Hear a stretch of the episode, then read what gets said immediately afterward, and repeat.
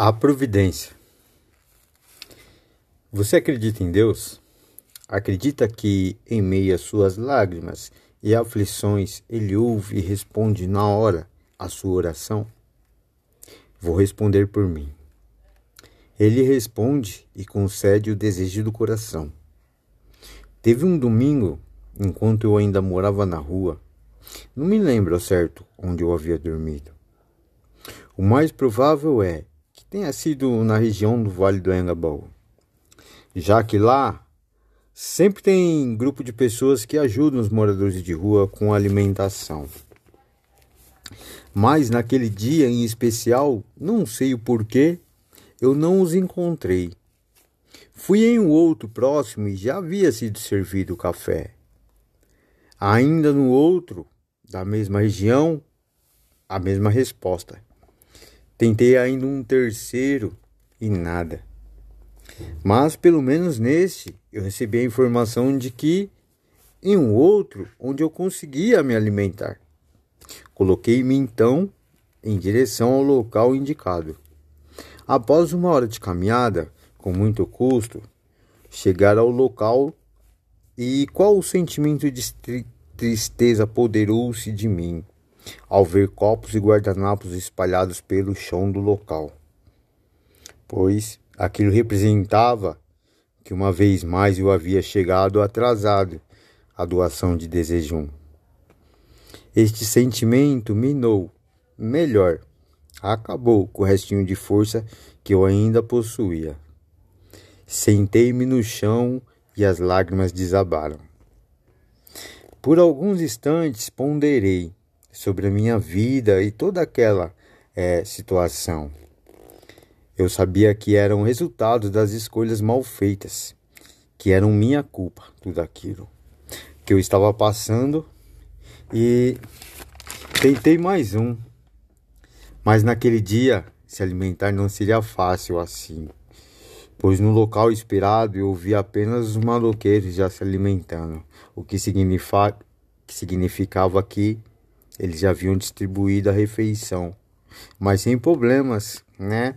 Eu já estava acostumado com essas coisas assim. O jeito era eu me dirigir até um outro ponto de doação, conhecido entre os, mula, entre os maloqueiros como Boca de Rango. E no centro existem diversos.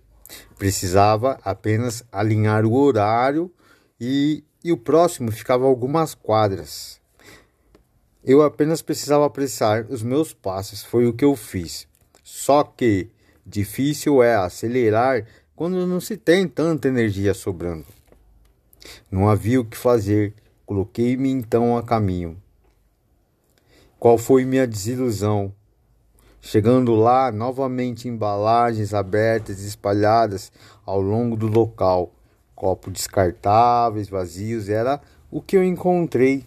Existem diversos pontos, mas o horário de distribuição é praticamente o mesmo. O que me deixou bastante frustrado, mas a fome não me permitia este tipo de sentimento, esse luxo de frustrar-me. Me restava ainda uma chance. Uma boca de rango lá no Largo do Glicério. E eu estava do outro lado da cidade seria mais de uma hora de caminhada. Bem, suave, pelo menos eu não tinha um sobrepeso, não estava carregando nada, a não ser um gigantesco buraco no estômago. Após mais de uma hora de caminhada, andando com passos lentos, cheguei ao glicério. Fiquei feliz de ver que existiam outras pessoas aguardando a refeição. Isso me deixou muito animado. Tipo, as forças se renovaram e um sorriso tomou conta de meu rosto. Perguntei quem era o último da fila e sentei-me por ali. Precisava descansar um pouco. O tempo foi avançando e nem sinal dos nossos benfeitores. E a cada carro grande que virava a esquina, a esperança se renovava mas ao mesmo tempo que quanto mais tarde ficava, mais indicava que talvez esse dia eles não viessem.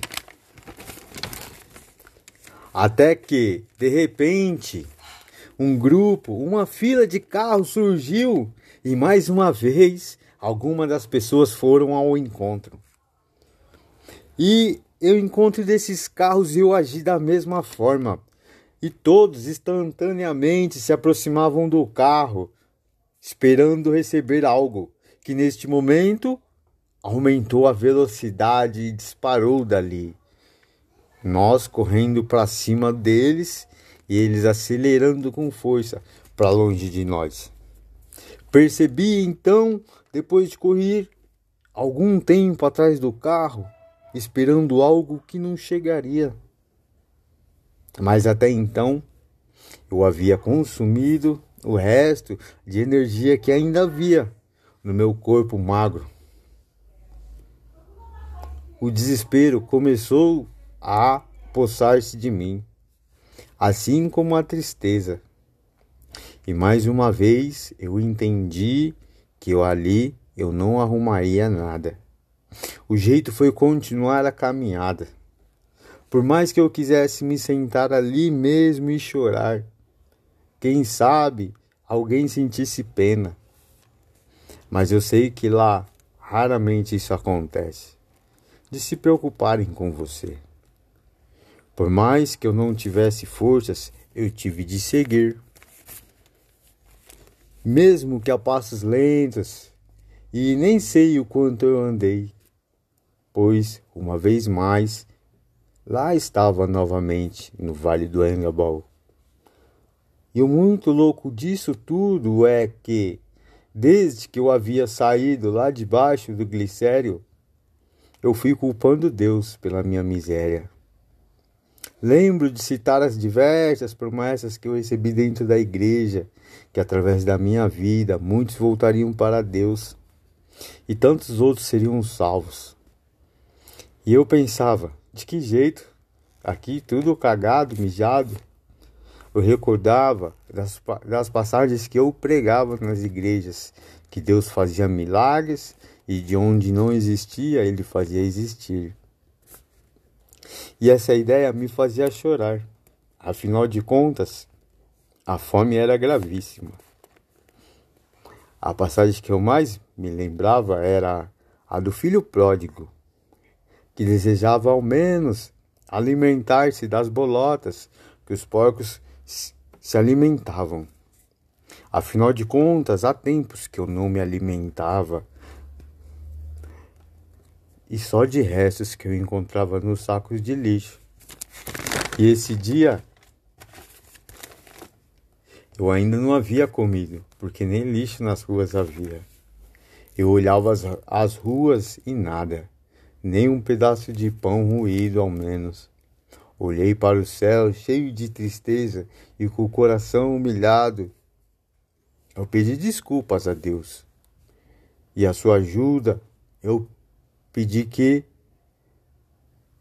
pedi a sua ajuda.